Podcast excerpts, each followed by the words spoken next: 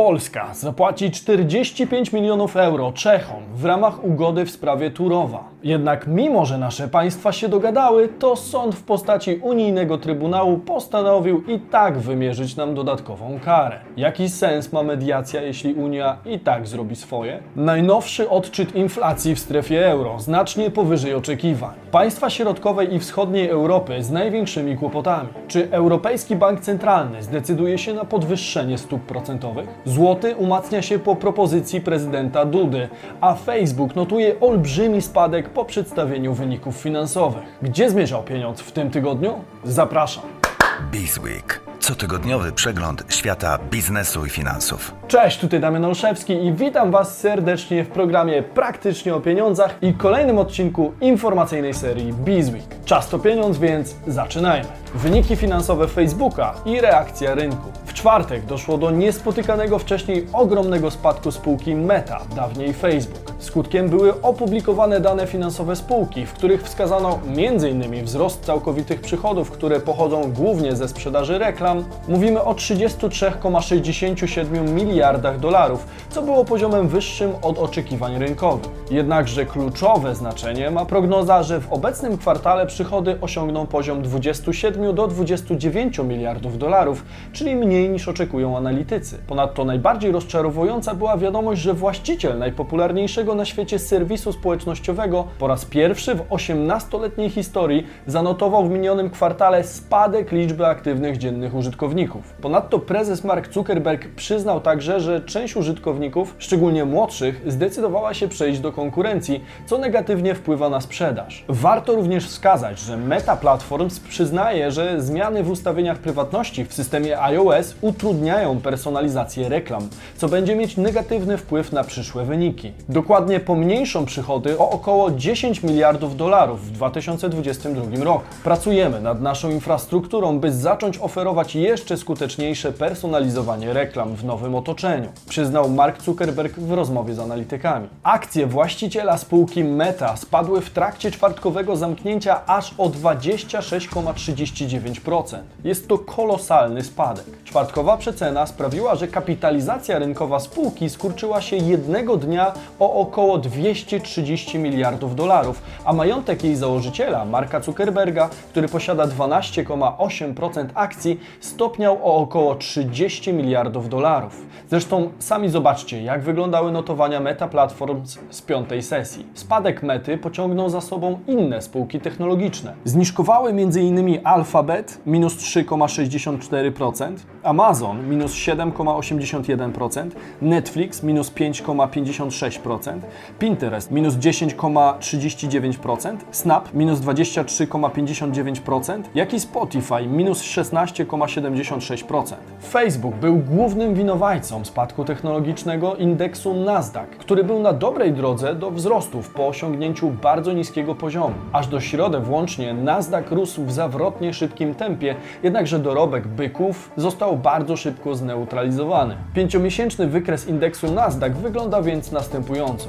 Najnowszy odczyt inflacji w strefie euro. Inflacja HICP, czyli zharmonizowany wskaźnik cen konsumpcyjnych, przyspieszyła w styczniu i ustanowiła nowy rekord. W ponad 20-letniej historii strefy euro jeszcze nigdy nie zanotowano tak wysokiego odczytu. Wskaźnik inflacji HICP według wstępnych danych Eurostatu wskazał za styczeń wzrost o 5,1% rok do roku. Jest to dalszy nagły skok inflacji w strefie euro, co można zauważyć ewidentnie na pokazanym wykresie. O rosnącej inflacji słychać prawie wszędzie, natomiast w tym przypadku warto przede wszystkim wskazać, jaki był konsensus ekonomistów. Mianowicie zakładał on spadek inflacji HICP do poziomu 4,4%. W związku z tym odczyt inflacji bardzo zaskoczył ekspertów. Być może tak rosnąca inflacja zmusi przedstawicieli Europejskiego Banku Centralnego do podwyżki stóp procentowych. Warto wskazać, że od pół roku inflacja przekracza 2% cel inflacyjny EBC. W jednym z ostatnich odcinków na temat inflacji wspominałem o tym, że bierność Europejskiego Banku nie pomaga krajom strefy euro w spowolnieniu inflacji, a one same nie mogą na przykład podwyższyć stóp procentowych. Ten odcinek możecie zresztą zobaczyć tutaj.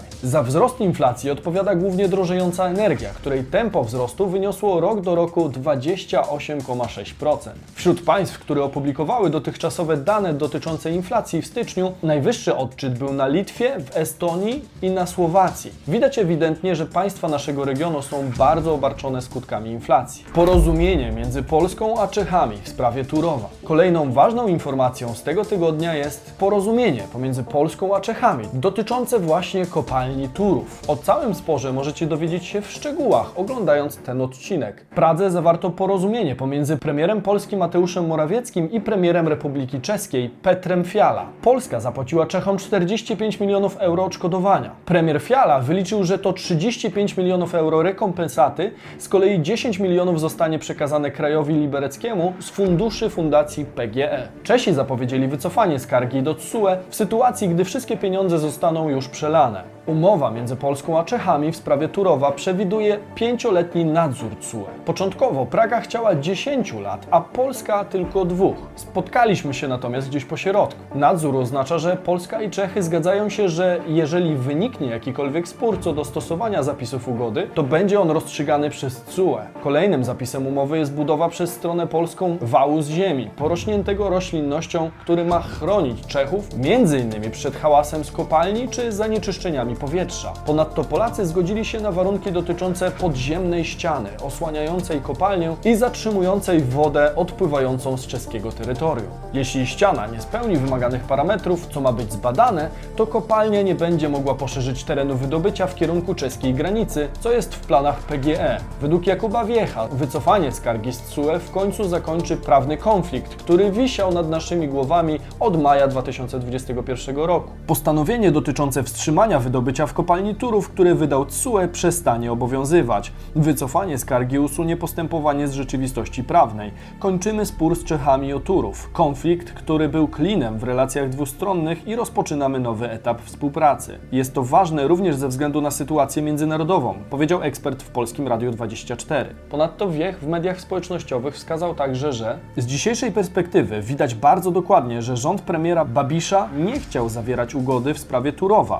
Postanowił utrzeć nosa Polakom, co doprowadziło m.in. do zerwania negocjacji. Na szczęście ekipa Babisza przeszła do historii, a nowy rząd Petra Fiali zgodził się na reset relacji z Polską. Babisz grał przed wyborami kartą antypolską, o czym wspominałem zresztą w odcinku o Turowie i m.in. na tym chciał właśnie zbudować kapitał polityczny. Jak widać jednak nie udało mu się to i stracił władzę w Republice Czeskiej. Czego może nas nauczyć Turów? Na pewno tego, że polityka to gra o wpływy i interesy.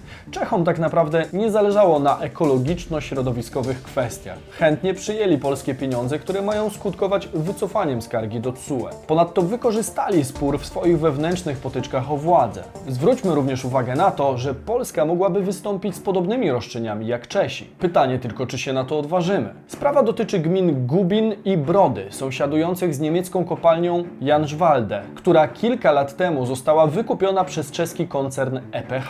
Odkrywka zajmuje teren 80 km2 i wydobywa się z niej 7,4 miliona ton węgla rocznie. Kopalnia powoduje szkody, obniża poziom wód gruntowych, co skutkuje wyższymi kosztami polskich samorządów za choćby uzdatnianie wody. Polska miała możliwość gry tą samą kartą jak Czesi. Postawiono jednak na dyplomację oraz próbę zażegnania sporu, który jak się okazuje był dla nas bardzo kosztowny. Niestety jednak wygląda na to, że eurokraci będą dalej próbować zaszkodzić Polsce pomimo jasnego porozumienia pomiędzy Warszawą a Pragą. To dość dziwne, ponieważ mediacja doszła do skutku, a sąd nadal chce wymierzać karę. Z opinii Rzecznika Generalnego Trybunału Sprawiedliwości Unii Europejskiej Prita Prikamae wynika, że Polska naruszyła prawo Unii Europejskiej, przedłużając o 6 lat termin obowiązywania koncesji na wydobywanie węgla brunatnego w kopalni Turów bez przeprowadzania oceny oddziaływania na środowisko. Kiedy ten spór ostatecznie się zakończy? Czy Unia Europejska będzie dalej próbować eskalować spór, który został zakończony pomiędzy obiema stronami? Wygląda na to, że może być to dopiero kolejna część sagi pod tytułem Turów. Jeśli chcecie dostawać aktualizacje w sprawie Turowa, to dajcie znać w komentarzu. Jeśli natomiast na pewno nie chcielibyście ich przegapić, to wystarczy subskrybować kanał czerwonym przyciskiem. Rekordowo drogie prawa do emisji CO2. Jak wiecie z poprzednich odcinków, jednym z głównych czynników odpowiadających za wzrost cen naszych rachunków za prąd są właśnie ceny praw do emisji CO2.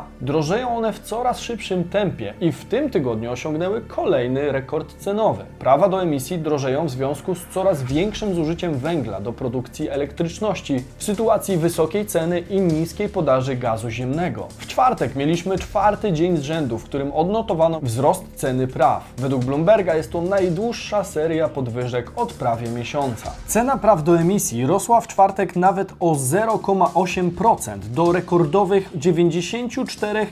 94,94 euro za tonę. Niska podaż przy rekordowej cenie może zapowiadać kontynuację wzrostu, uważa Jan Kresnik, handlujący prawami do emisji w firmie Belektron. Jest małe prawdopodobieństwo dużej korekty w obecnym otoczeniu rynkowym, dodał. Warto również wskazać informację Reutersa, który powołując się na wyliczenia swojej komórki analitycznej Refinitiv, wskazał, że wartość rynku pozwoleń na emisję dwutlenku węgla wzrosła w ubiegłym roku o 164% do rekordowych 760 milionów euro. Złoty umocnił się po inicjatywie prezydenta. Możliwa szansa na zażegnanie kryzysu z Komisją Europejską. W czwartek prezydent Andrzej Duda złożył projekt zmiany ustawy o Sądzie Najwyższym. Projekt zakłada zlikwidowanie Izby Dyscyplinarnej, która jest sporem pomiędzy polskim rządem a Komisją Europejską.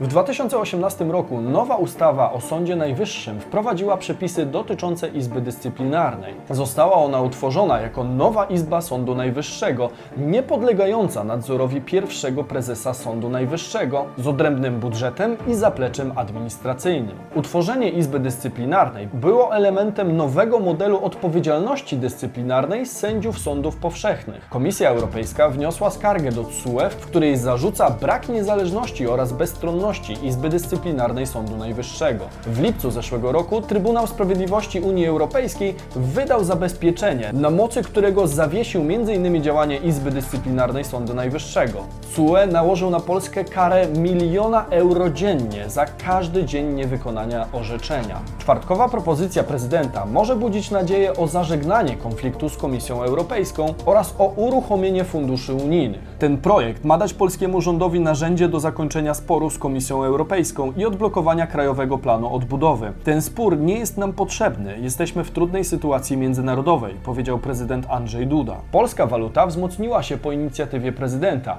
głównie z powodu rosnącej szansy na otrzymanie przez Polskę należnych jej środków unijnych. Ponadto już niedługo, bo na wtorek 8 lutego jest zapowiedziane posiedzenie Rady Polityki Pieniężnej. Jej decyzje również mogą mieć wpływ na dalsze umocnienie się złotego. Konsensus analityków zakłada podwyżkę stopy referencyjnej o kolejne 50 punktów bazowych, czyli do poziomu 2,75%. Warto spojrzeć, jak na wspomniane wydarzenia reaguje kurs euro do złotówki. Czy polski złoty będzie kontynuował umacnianie się względem euro? To pokaże nam jedynie przyszłość. Natomiast co zdecydowanie może umocnić Waszą wiedzę z zakresu finansów i biznesu, to subskrypcja kanału tutaj. Mówił Damian Olszewski, a to był Bizweek, Wasz cotygodniowy przegląd najważniejszych wydarzeń w świecie pieniędzy. Zostawcie hashtag Bizweek, jeżeli podobał Wam się odcinek i do zobaczenia w sobotę i niedzielę o 15, a w środę o 17. Cześć!